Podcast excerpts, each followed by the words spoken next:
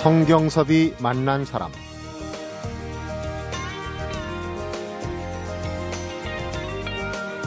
국립민속박물관은 다음 달 21일까지 아리랑 특별전을 엽니다.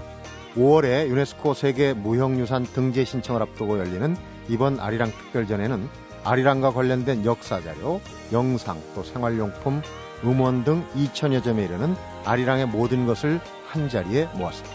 성경섭이 만난 사람, 오늘은 1년간 전시를 준비해온 국립민속박물관 학예연구사 이건욱 큐레이터를 만나봅니다.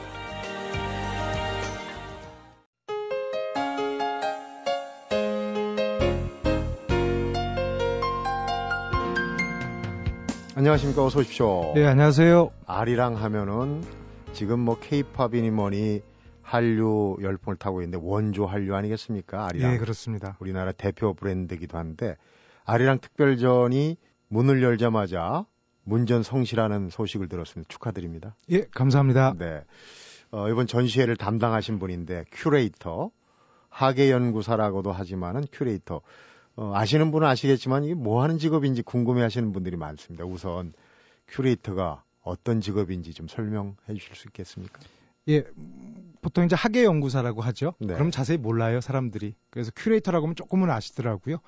일단은 박물관에서 근무하는 사람이고요.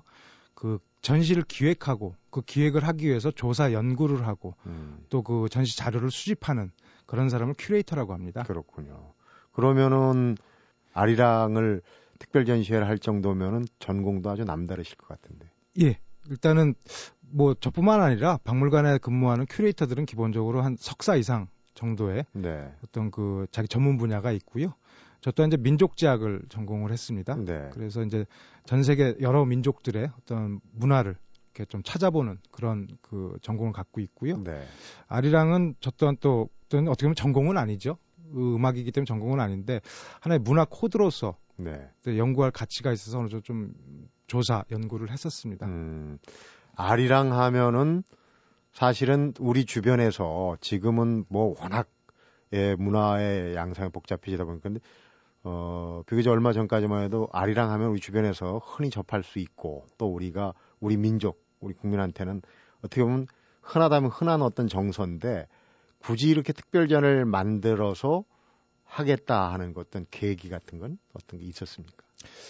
방금도 이제 저희 소개를 이제 민속 박물관이라고 해주셨잖아요. 네. 근데 민속이라는 게 다른 게 아니라 어떻게 보면 우리 주변부의 것들을 좀 눈여겨보는 그런 학문이에요. 네. 그러니까 우리가 당연하다고 여기는 것들을 좀 더 집중해서 보는 그런 아. 것들인데요. 아리랑 같은 경우도 우리가 어렸을 때부터 듣다 보니까는 너무나 자연스러운 거예요. 술 먹으면 아리랑 치기도 당하고 어디 가면 아리랑 고개도 넘고 음. 근데 정작 아리랑이 무엇입니까 여쭈면은 아무도 몰라요. 그냥 노래만 좀 알고요. 네. 그래서 그걸 한번 좀 밝혀보자. 한번 그 의미가 뭔지 한번 되짚어 보고 음. 어, 우리 한번 주변부의 것들에서 좀 그 환기를 할 수 있는 그런 계기를 만들어 보자 해서 이런 전시를 준비하게 됐습니다. 그렇군요. 우리가 그 공기처럼 숨쉬는 그런 네. 부분인데 어떤 때는 그게 부족하면 절실하게 느끼지 않습니까? 그런 걸 네. 좀 한번 들여다볼 필요, 예. 어, 의미가 있어 보이는데 작년에 중국에서 연변 조선족 자치주의 아리랑을 자기들 이제 국가 무형문화재로 뭐 하겠다. 그다음에 유네스코에 어, 무형문화재 얘기도 나오고 논란이 좀 있었어요. 좀 그거랑 그 시기랑 맞물리는 것 같아요. 우리 정부도 그 아리랑에 좀 특별한 관심을 갖고 있거든요. 예, 현재 문화재청에서 유네스코 인류 무형 문화재로 등록을 한, 하기 위해서 좀 준비 중에 있고요. 그렇군요. 네. 예. 그 중국 쪽에서도 아무래도 이제 중국 동포들이 현지에서 이제 중국 시민 아니에요. 네. 그래서 그들이 숫자가 줄어드니까는 아무래도 자문화 쪽으로 이렇게 등재를 하려는 것 같아요. 네. 네.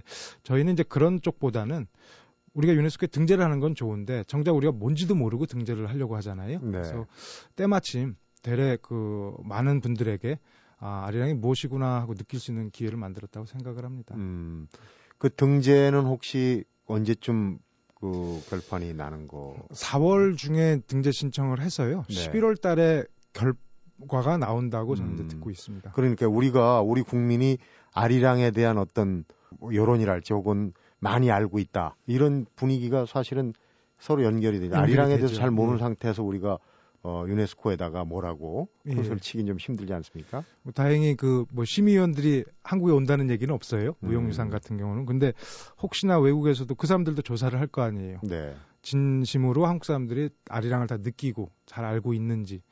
근데 만약에 저희가 잘 모른다면은 그냥 하나 브랜드 하나 올리는 거죠. 네. 그래서 그런 건 또 아닌 거라고 생각을 합니다. 어떻게 보면 이런 전시회가 특별전이 아니라 상설로 1년 365일 아리랑 전시회를 해야 되지 않을까 하는 생각도 예, 드는데. 그렇지 않아도 지금 준비를 하고 있습니다. 그러니까 네. 전시 준비하면서 제가 해외에 있는 주요 박물관에 한국시를 설치하는 사업을 했었어요. 네. 그러면서 이 일정한 공간에 한국 문화를 다 보여주려다 보니까 좀 무리가 있더라고요. 네. 근데 아리랑 같은 경우는 코드화가 가능하거든요. 음. 브랜드화가 가능하니까 해외에 저희가 지금 만든 패키지들을 좀 같이 전시할 수 있는 그런 계획도 가지고 있습니다. 네. 우리가 흔히 알고 있고 익히 보았던 건데 사실은 그 실체를 잘 모르는 부분이 있다. 아까 이제 얘기를 하셨는데 지금 모아놓은 게 한 2천여 점 뒤에 하나하나 좀 짚어보겠지만 대체로 어떤 종류의 그 아리랑 관련 자료들인지 일단은 아리랑과 관련된 모든 것이라고 보면 됩니다. 모든 것. 당연히 음원이 있겠고요. 네. 그리고 아리랑 상표가 있어요. 아리랑 상표를 단 그 생활용품들이 굉장히 많습니다. 네. 지금도 인터넷 검색을 하잖아요. 인터넷 쇼핑몰에서 아리랑을 검색하면 2,000점 가까이 나와요. 어. 근데 저희가 어느 정도 좀 의미가 있다 하는 그런 생활용품들 그리고 그 역사책들, 그러니까 서지 자료들 음. 뭐 이런 것들 다 합쳐서 한 2천여 점이 되더라고요. 네. 아리랑에 대해서 그러면 우선 기본적인 제가 질문을 좀 드려야 될 것 같아요. 이 아리랑 하면 흔히 노래로만 알려져 있고 한데 아리랑 이게 정리를 하면서 우선 개념을 잡았을 거 아닙니까 전시하면서 어떤 컨셉을 잡았습니까 아리랑이란 게 뭔지 저도 잘 몰라서요. 전시 컨셉을 잡을 때 아예 전시장 나중에 와 보시면 아시겠지만 딱 도입부에서 여쭤봐요 저희들이 아리랑이 무엇이길래 지금까지 이렇게 전승이 될까요? 하고 이렇게 여쭈고요. 오히려 예. 어. 만약에 답을 낸다면 이제 큐레이터로서의 메시지는 아리랑은 한국인들의 어떤 정서적인 고향 또는 정서적인 DNA가 아닐까 하고 좀 조심스럽게 좀 유전자. 잡으려고 합니다. 네. 예. 왜냐하면은 저희가 해외 나가면은 즐거거나 슬프거나 사람들이 아리랑을 부르거든요. 그리고 해외 어디 가나 아리랑 식당들이 또 있잖아요. 네 아리랑 식당 예, 어디 가나 아리랑 아리랑 그래요. 저 자신도 해외에 있을 때 노래 불러보라 그러면은 대중가요를 부르는 게 아니라 이상하게 아리랑을 부르게 되거든요. 네. 그러면서 전 조심스럽게 이게 우리의 문화적 고향이 아닐까 하는 그런 생각을 해서요. 네.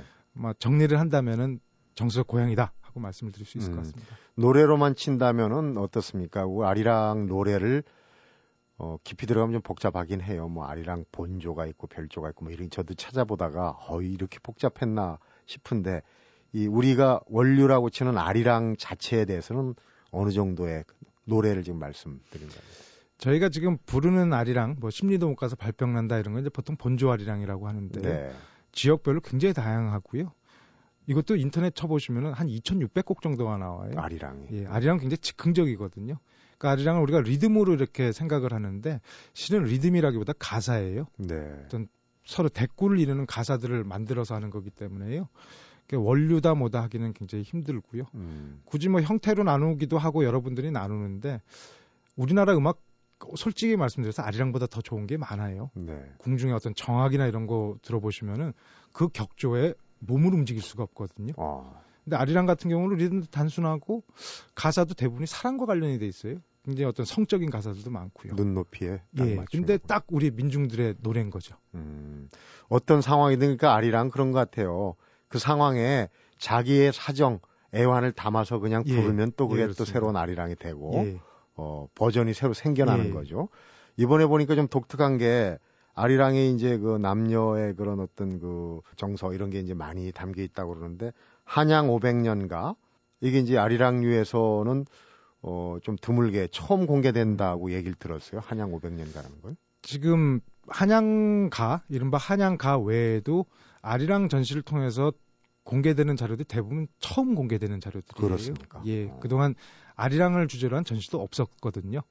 그러니까 아리랑과 관련된 모든 자료들이 거의 처음이라고 보시면 되고요. 이 아리랑이 주변에 널려 있으니까 그냥 예. 당연하다고 생각했군요. 예. 그러니까 뭐 설마 이게 전시가 될 것인가, 음. 음. 악이 전시가 될 것인가 했는데 의외로 옛 자료들에 그 조선 후기 이제 자료들이 좀 나와요. 그래서 네. 방금 말씀해 주신 한양가뿐만 아니라 뭐 매천야록이라든가 또 만고 유천이라든가 그런 음. 책에 보면 이제 아리랑이 등장을 하게 됩니다.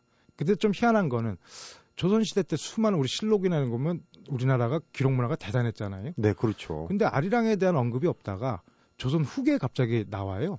근데 아무래도 그게 고종이 꿈자리가 안 좋아서 이궁을 했다고 합니다. 그러니까 네. 이사를 간 거죠.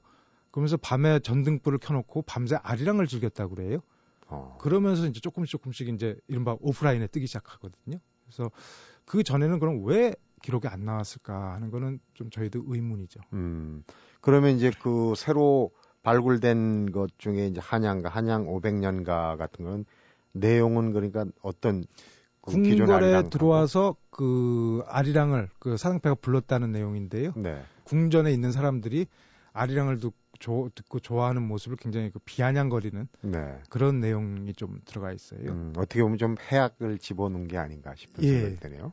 그리고 그때 당시 아리랑 가사가 그 매천야록 같은 뭐 신성 영곡이라고 표현을 해요. 네. 그러니까 그걸 풀었으면은 새로 생긴 사랑의 노래라는 거거든요. 음. 그러니까 그 궁궐 안에서는 좀처럼 이제 들을 수 없는 노래들인데 그거를 이제 금과 은을 나눠주면서 그 연주를 하게 했대요. 연행을 하게 했다고 합니다. 네. 그러면서 뭐 명성황 같은 경우는 자기 허벅지를 치면서 좋지 좋지 추임새를 넣었다고 그래요. 네. 그때 신하들은 고개를 돌렸다고 그런 음. 그 구절들이 저희가 이제 찾은 책들에 어, 혹시 내용은 어떤 내용입니까? 지금 그 가사를 잠깐 소개를 그. 가사는 거기에 자세히 나와 있지는 않고요. 네. 그냥 신성 영곡이다 하는데 아마 남녀 상열지사를 노래한 것 같아요. 음. 근데 그럴 수밖에 없는 게 그때 이제 경복궁 중공궁사를 했어요. 대원군이 했죠. 예, 그게 무려 8년 정도 이어졌는데요. 저희가 지금 생각하는 것보다 굉장히 큰 공사였어요. 네. 그러니까 돈도 다시 찍어내잖아요. 우리가 땡전이라고 그러죠. 네, 네. 막 당백전을 이제 찍어내기도 하고 그러니까 전국의 그 기술자들과 전국에서 자재들이 모이면서 한양 시내가 이제 어, 북적거렸을 거예요. 일꾼들로요. 네. 그럼 해가 지면은 그분들이 뭐 하겠어요? 놀아야 되는데 네. 전국에서 사랑패가 또 모이는 거죠. 거기서 가장 히트한 것이 아리랑이 아니었을까.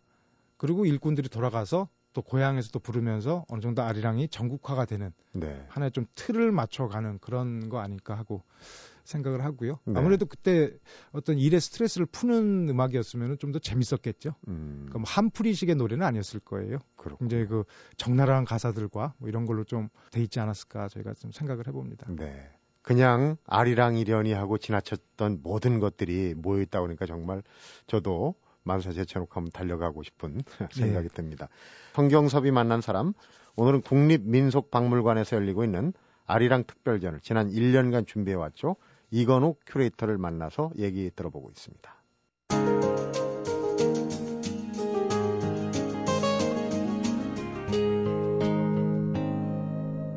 성경섭이 만난 사람. 자, 이제 관람객들이 초입에 딱 들어서면 아리랑에 대해서 오히려 물어봅니다. 그죠? 예. 아리랑이 뭐라고 생각하냐. 그러면은 그 다음에는 어떤 장면들이 전시실이 이제 구분이 돼 있을 거예요. 예. 어, 큰 틀에서 어떤 장면들과 만날 수 있는지 좀 설명해 주시죠. 일단 기본적으로 좀 자유동선을 취하고 있는데요. 네. 아리랑처럼요. 근데 일단 좀 구분을 한다면은 먼저 역사 관련 자료들을 좀 만나실 수가 있어요. 네. 그래서 그 방금 말씀드린 뭐 한양가라든가 매천야록이라든가 또 나운규 영화 아리랑을 네. 감독했던 그것도 아리랑을 대중문화 예. 영역으로 어떤 조선 사람들의 혼을 만, 담았다고 할 수가 있죠. 영화. 아리랑이 어떤 민족성을 띠게 된 아주 계기가 됐다고 볼 수 있는데요. 네. 나운규의 책들과 자료들 그리고 뭐 한국 전쟁 어떤 아리랑이 세계화가 되는 계기가 돼요. 네. 그리고 뭐 디아스포라 어떤 재외 동포들 네. 이산이죠. 예. 디아스포라. 김 예. 그리고 역사 부분이 끝나면은 일단은 생활용품들이 나와요. 네. 그 생활용품 안에는 이제 북한 자료들도 나오고요. 음. 그리고 이제 저희가 아카이브실이라고 해서요. 아리랑 관련된 책들을 좀 모아놨어요. 네. 그리고 현재 구할 수 있는 책들은 직접 관람객들이 읽어볼 수도 있게 만들었고요. 네. 근데 무엇보다도 좀 저희가 자신 있게 내 보이는 어떤 자료는 이른바 그 전국 방방곡곡에 일반 보통 분들이 부르는 아리랑과 음. 또 그분들의 아리랑과 관련된 에피소드라든가 의미라든가 이런 걸 여쭤본 네. 그런 영상 음원이 있어요. 어. 그래서 그걸 따로 이제 편히 앉아서 들을 수 있게 좀 준비를 해놨고요. 네. 그걸 통해서 이제 아리랑이 무엇인가 한번 생각할 수가 있게 되겠죠. 음, 그건 좀 의미가 있는 것 같아요.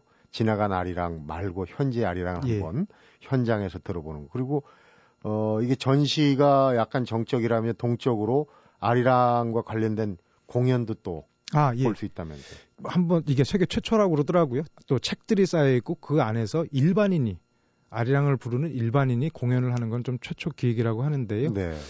그 어떤 전문적이지 않은 분들이기 때문에 더 의미가 있다고 보거든요. 음, 그분들이 직접 설명을 하는 경우도 있어요. 네. 지난 토요일에는 아리랑이 이럴 때 불렀습니다 하고 말씀을 해주시고 직접 하시는데 재밌는 거는 일반인 분들이라 굉장히 떨고 그럴 줄 알았는데 네. 정말 잘하시는 거예요. 그리고 더 가슴에 와닿고요. 그래서 그것도 한번 매주 토요일 날 하는데 어떤 음, 분들입니까? 그러니까 그럼. 저희가 이제 전국을 다니면서 시골에서 네. 뭐 아리랑 좀 불러주세요 무슨 의미예요 그랬을 때 개중 좀 잘하는 분들이 계세요. 동네에서 한가락 예. 하는 분들. 어. 그- 그분들이 했는데 그분들이 또 이구동성으로 그래요.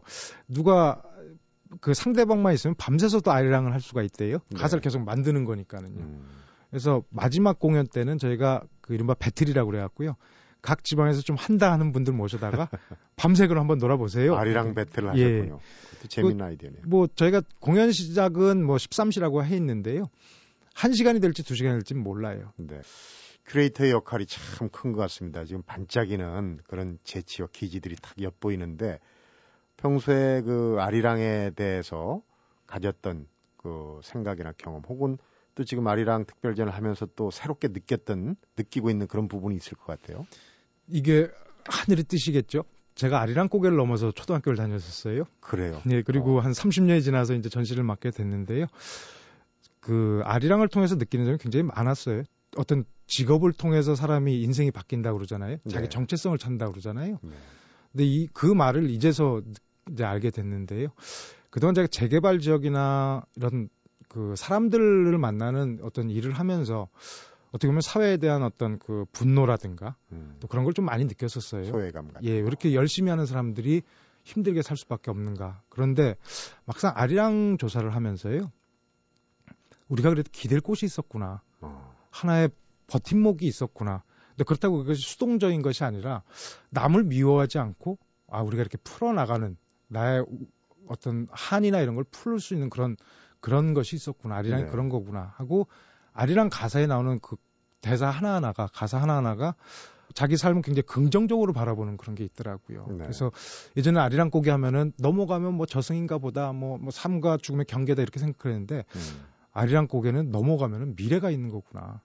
그걸 통해서 한 발짝 더 나가는 거구나 하면서 어떤 인간에 대한 인문학을 하는 큐레이터로서 네. 어떤 인간에 대한 어떤 더 큰 애정을 갖게 되는 계기가 됐어요.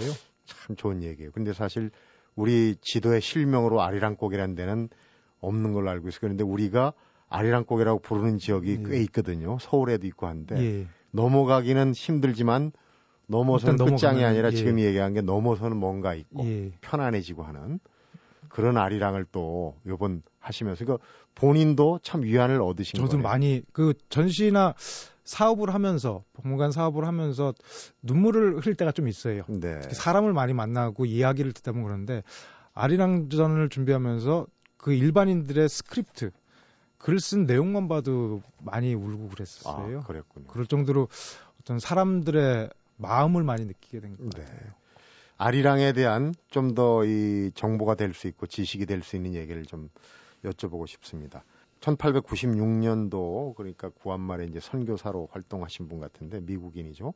호모 헐버트 박사가 한국인에게 아리랑은 밥과 같다 이렇게 얘기를 했다고 그러면 이분이 어, 서양식 악보로 기록해 놓은 체보해 놓은 그런 아리랑도 이번에 전시가 됐다고 그래요. 예, 이분 책을 저희가 전시를 하- 하고 있는데요. 네.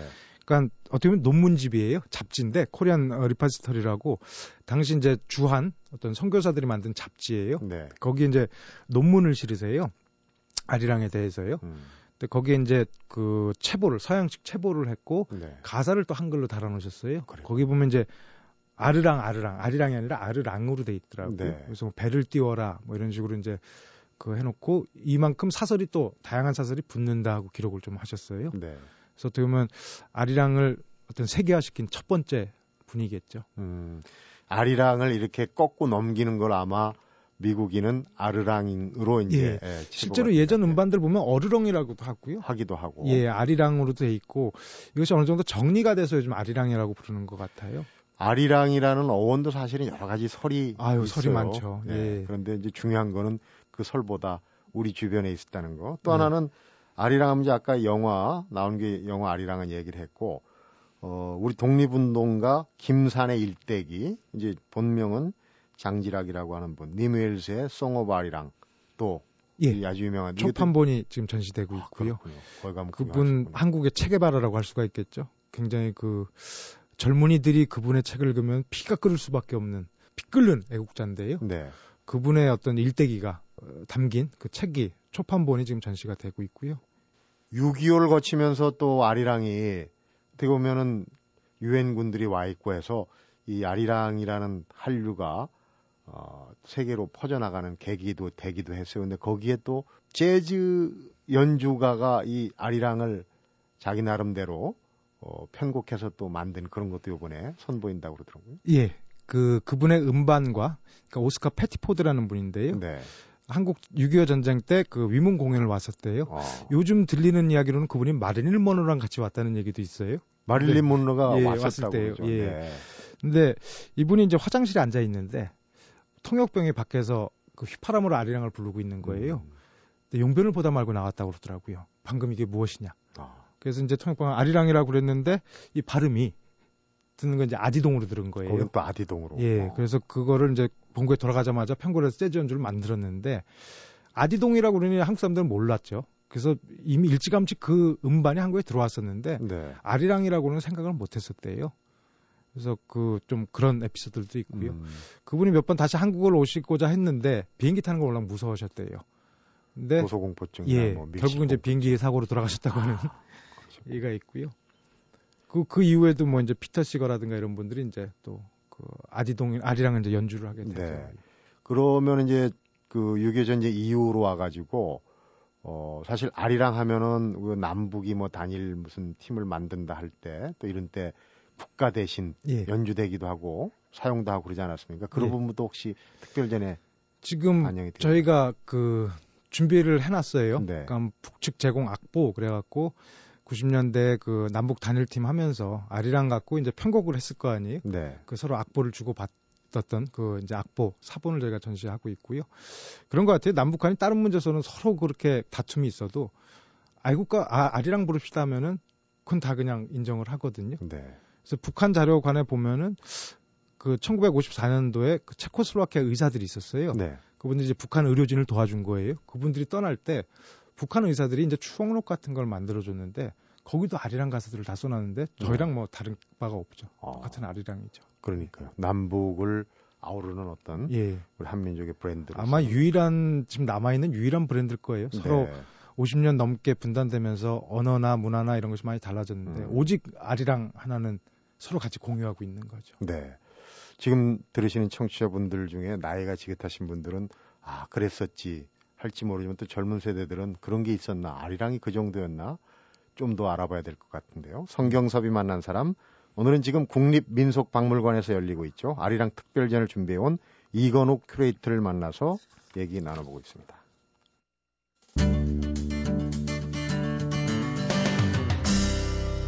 성경섭이 만난 사람. 예전에 뭐 역사적 사료로서의 아리랑 이런 것뿐만 아니라 앞에 얘기했던 게 좀 관심이 가는 게 현재 불려지는 아리랑 전국 방방곡곡에서 체보된 아리랑 또 그들의 얘기를 어, 사람 냄새 나는 얘기를 또 같이 담고 있다고 그러는데 네. 그 얘기를 좀 해주십시오. 좀 재밌는 얘기가 좀 많이 나올 것 같은데요. 많은 에피소드가 있었죠. 저희가 다니면서 전국을 다니면서 아리랑 불러주세요 이러고 다닌 거예요. 네. 근데 솔직히 어떤 이야기를 들 땐 편하죠. 노래를 하라 그러면 그렇게 노래가 안 나오잖아요. 네. 그러다 보면 시골 분들은 술을 달라는 분도 계셨고요. 한 잔 걸쳐야죠. 예, 그럼 같이 마시고 또 목포 같은 데서는 욕쟁이 할머니가 있었어요. 식, 그 식당을 경영하시는데 네. 노래 좀 받으러 왔습니다. 그랬더니 그 좀 처음엔 쭈뼛쭈뼛 하세요. 그러다가 나중에는 온 식당에 있는 사람들이 같이 아리랑을 돌림 노래로 이렇게 부르는 것도 저희가 그 촬영을 할 수가 있었고요. 네. 그리고 가장 좀 가슴이 아팠던 거는 북한 이탈 주민들이었어요. 음. 국내 북한 이탈 주민이 꽤 많이 들어와 있거든요. 그분들한테 이제 아리랑이 무엇이냐 불러달라 그러면은 대부분 처음부터까지 다 못 부르세요. 그 가슴이 이제 먹먹해져 갖고요. 아, 그한 청년 같은 경우는 넘어오면서 넘어오는 와중에 그런 생각이 들었대요. 내가 지금 아리랑 고개를 넘고 있구나. 그래서 굉장히 뭐 좀 힘들었다 이런 얘기도 있고요. 네. 어떤 분은 그러니까 남북이 빨리 통일이 돼서 같이 가족을 만나러 가면서 아리랑을 불렀으면 좋겠다고 그러더라고요. 네. 좀 조사할 때 좀 굉장히 가슴이 많이 아팠었어요. 그리고 뭐 이제 어떤 분은 또 이제 시, 아리랑 가사 중에 이제 시어머니 욕하는 가사가 굉장히 많거든요. 네. 근데 어느 날 시집살이가 아리랑 예. 포개죠. 그 노래를 하는데 이제 돌아가신 시어머니가 또 생각이 나는 거예요. 그러면서 이제 마음이 먹먹해졌다는 분들도 있었고요. 네. 그러니까 노래하는 아리랑이라는 것을 매개로 해서 사람들의 이야기를 듣다 보니까 같이 울고 웃게 되더라고요. 네. 그리고 국내에 와 있는 뭐 외국인들이라든가 뭐 젊은이들한테도 뭐 물어보고 그랬는데 젊은 친구들은 일단은 축구 응원가로서 이제 보통 생각을 하고요. 응원. 굉장히 어떤 한해 아리랑에서 흥의 아리랑으로 변화가더라고요. 또 외국인은 외국인들대로 아 리듬이 굉장히 따라하기 좋다 그러고 있고요. 네. 그러니까요. 아리아리 하다가 또 쓰리랑도 나오고요. 예, 예. 어. 아까 이제 아리랑 브랜드를 얘기를 했는데 제가 아리랑 브랜드 제일 오래전 기억은 이렇게 이제 이 바람개비 같은 색동무늬가 들어있는 담배. 예. 어른들 담배 심부름. 지금은 이제 아이들 담배 심부름 시키면 안 되지만은 그때는 그게 최고급 담배였던 걸 기억이 나거든요. 그 예. 브랜드들, 아리랑 브랜드들. 여러 가지가 있는데 아무래도 가장 오래 버텼던 게 아리랑 담배인 것 같아요. 네. 1958년도에 나와서 제 기록은 작년까지 발매가 된 걸로 돼 있더라고요. 아리랑이 작년까지 있었습니까? 예. 예. 그리고 중간에 한 두어 번 정도 발매 중지가 돼요. 그러다 이제 계속 그래도 나왔는데 그래도 고급 담배였어요. 근데 처음 나왔을 때도 최초의 필터 담배였던 거예요. 그러니까 고급 담배였죠. 네. 그리고 최초 수출도 하고 이른바 쓰리랑이라고 해서 짝퉁 담배도 나오고요. 아, 그랬습니다. 예, 그리고 어떤 저희가 조사한 분은 문경의 어떤 할머니는 남편 되신 분이 젊었을 때 아리랑을 피길래 부잔 줄 알고 씹으랐더니 지금 이 모양으로 산다네 그러시는 분도 아리랑 있었어요. 담배만 예. 피우는 줄 알고. 예. 그러니까 굉장히 부자들만 피는 담배다 이렇게 해서 그런 에피소드들이 있는 담배를 좀 준비했고요. 네. 그거 방금 그 바람개비라고 그러셨잖아요. 네, 네. 그 아리랑 담배 문양이 어떤 디자이너한테 따로 맡겼었나 봐요. 그래서 그것이 다른 상품들에도 그게 막 도안이 써, 많이, 쓰여져요. 예. 예, 뭐, 연, 뭐 색연필이라든가 원형이 됐어요. 예, 공책이라든가 그래서 어떤 그 디자인 브랜드로서도 굉장히 유명했었죠. 음, 그 조금 예전 분들이 보면 야 이런 게 있었구나 생각나는 그런 것들이 많이 있었을 거예요. 전시되는 것 중에 어떤 게? 성냥 아리랑 성냥 하면은 굉장히 좀 유명했었어요. 네. 어떤 비교적 최근까지 그것도 나왔었고요. 예전엔 뭐 전기불이 없었잖아요. 저희가 네. 조사한 데선 다 그래요. 아리랑 성냥 혹시 기억하세요? 그러면은 그거 갖고 다 살았다고 그러시더라고요. 네. 그게 이제 천안에서 나온 거예요. 아무래도 대한민국 중간에서 나오다 보니까 전국으로 이제 퍼졌었나 봐요. 그런 것도 있고 또 아리랑 드레스라고 그래서요. 예전에 미스 코리아 들이 해외 이제 대회를 나가면은 저녁 때 이브닝 파티가 있잖아요. 네.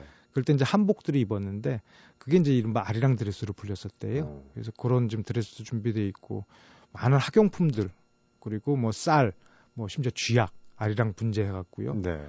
뭐 당연히 노래방 기계도 지금 하나 또 준비가 돼 있고요. 아리랑은 노래방 기기에는 정말 어울리는 예, 예. 제목이네요. 음. 지금 뭐 저희가 전국의 아리랑 상 간판들만도 찍어놓은 거인데 그건 전시 못했었어요. 네. 워낙 많아갖고요. 어. 그래서 실제로 지금 특허청 여러분들 사이트 들어가시면은 한국 사람들 선호 브랜드 한번 쳐보시면은 통계가 나와 있어요. 네. 1948년부터 2001년까지 뭐 6위도 했다, 2위도 했다는데 90년대 들어서 2위를 해요. 브랜드명으로요. 90년대까지 예, 한글 브랜드로요. 그러니까 90년대 이후에 더 많이 브랜드화가 되고요. 특허 출원된 거 보면은 대부분 새로 발명되는 물건이라는 것이 아리랑이 많고요. 네. 우리 지금 우리나라 최첨단 기기인 아리랑 위성도 그렇죠. 아리랑 포함되잖아요. 이성도 지금. 예. 네. 그러니까 아리랑이 미래인 거예요. 뭐 옛날 거다 이런 것이 아니라요. 네. 지금 그리고 앞으로 우리 미래를 이끌어갈 어떤 또 브랜드 중에 하나죠. 네. 아리랑 얘기 들을수록 깊은 뜻이 있는 것 네. 같습니다. 지금 아리랑을 어 연세가 좀, 좀 되신 세대들은 어뭐 아리랑이겠지. 또 그 신세대들은 뭐 아리랑이 뭔가. 이제 이런 그 전체적인 궁금증 내지는 이런 걸 만족감을 주기 위해서는 좀 전시 기법도 아까 이제 다양했는데 디스플레이라고 그러나요? 그 전시 기법도 조금 색다르게 할 필요가 있었을 것 같아요. 예. 일단 아리랑은 기본적으로 청각적인 요소 아니에요. 네. 전시라는 것은 청각적인 것으로만 풀 수가 없거든요. 네. 그럼 이걸 시각화 시켜야 되는데 또 시각화도 기본 전처럼 역사 보여주고 뭐 기본 자료 보여주면 굉장히 재미가 없어요. 그냥 나열식으로 하면 재미 예. 그래서 뭔가 좀 체험을 할 수 있는 직접 느낄 수 있는 걸 준비를 해야 되겠다 해서 일단은 음원들을 직접 들어볼 수가 있고요. 네. 그 각종 음원들 및 또 그 아까 현지에서 가져온 우리가 채록하는 그런 음원들은 굉장히 편한 상태에서 네. 소파 같은 걸 놓고 들을 수 있게 했고요. 음. 굉장히 유명한 미디어 아트 분이 저희가 채록한 걸 모아다가 어떤 미디어 아트를 준비해 주셨고 그 어. 앞에서 공연이 이루어지고요. 재창조를 또 예. 했군요. 그것도 하나의 예술의 어떤 그 원천으로서 창조의 음. 원천으로서 그렇게 했고 또 그 아리랑과 관련된 요즘 나온 책들을 직접 읽어볼 수도 있게 했고요. 네. 그리고 마지막에 이제 저희가 지금 만든 또 영상물로서 이해를 좀 돕고요. 그래서 저희가 아- 이 전시를 뭐 설명하라고 하면 이게 아카비용 전시다 뭐 여러 가지 전문 용어들이 나오는데요. 네. 일단은 보시면 좀, 어, 이렇게도 할 수가 있네 하는 그런 것으로 준비를 좀 했습니다. 국립민속박물관은 경복궁 안쪽에 예, 있습니다. 그렇죠? 예. 언제부터 언제까지 하는지 지금 이미 오픈은 했고요. 했고요. 5월 21일까지인데요. 그 아침 9시부터 저녁 6시까지 보실 수 있고요. 네. 그리고 국립박물관이라 또 관람료는 무료입니다. 일단 이제 경복궁 들어갈 때는 돈을 내시고 근데 이제 저희 출입구가 따로 있어요. 따로 있습니까? 예, 예. 글로 들어가면- 쪽으로 오시면은 완전 무료로 예. 큐레이터로서 이제 마무리할 시간인데 청취자분들한테 정식으로 초대 말씀을 잠깐 음, 하실 시간을 예. 잠깐 드리겠습니다. 그 처음에 아리랑은 어떻게 보면 우리가 주변부 것을 봐야 된다고 그랬잖아요. 아리랑은 제가 한국인의 정서라고 또 표현을 했어요. 네. 근데 우리가 살다 보면 우리 아버지 어머니의 노래들, 아버지 어머니 이야기들을 그냥 지나쳐요. 네. 근데 어떻게 보면 그분들이야말로 역사 속의 어떤 그 파도를 온몸으로 맞았던 분들이거든요. 네. 근데 그분들한테 어떤 그분들이 받아야 될 어떤 역사적 몫을 이번에 챙겨드리는 그런 전시라고 생각을 합니다. 네. 오셔서 많이 울고 가신 분들이 굉장히 많아요. 네. 그래서 오셔서 아리랑이 무엇인가, 우리 주변부 그리고 당연하다고 생각되는 것들, 내 삶은 무엇인가, 네. 한국인이 무엇인가 하는 그런 느낌의 자리가 됐으면 하고요. 네. 그래서 꼭 오셔서 직접 보셨으면 합니다. 얘기 듣고 보니까 이제 자라나는 세대 자녀들 손잡고 가서 공부도 하고 하면 참 좋을 것 같습니다. 더군다나 지금 이제 유네스코 문화유산 등재를 앞두고 있기 때문에 더욱 의미 있는 아리랑 예. 특별전 모쪼록 아주 좋은 성과 내시기 바랍니다. 오늘 말씀 잘 들었습니다. 예, 감사합니다. 성경섭이 만난 사람 오늘은 지금 전시회가 진행이 되고 있죠. 아리랑 특별전 준비해온 국립민속박물관의 이건욱 큐레이터를 만나봤습니다. 청천 하늘에 잔별도 많고 인의 가슴 속에는 수심도 많다. 진도 아리랑 중 두 줄 노랫말입니다. 아리랑이 구전으로 내려오면서 8천수가 넘는 가사가 만들어진 까닭 이렇게 아무나 가사에 감정을 달아서 아리랑 고개를 넘을 수 있는 풀이의 노래였기 때문이라고 합니다. 대한민국 지도 어디에도 없지만 우리 인생 고비마다 솟아있는 삶의 고개를 이번 국립민속박물관에서 만나보면 어떨 것입니다. 성경섭이 만난 사람 오늘은 여기서 인사드리겠습니다.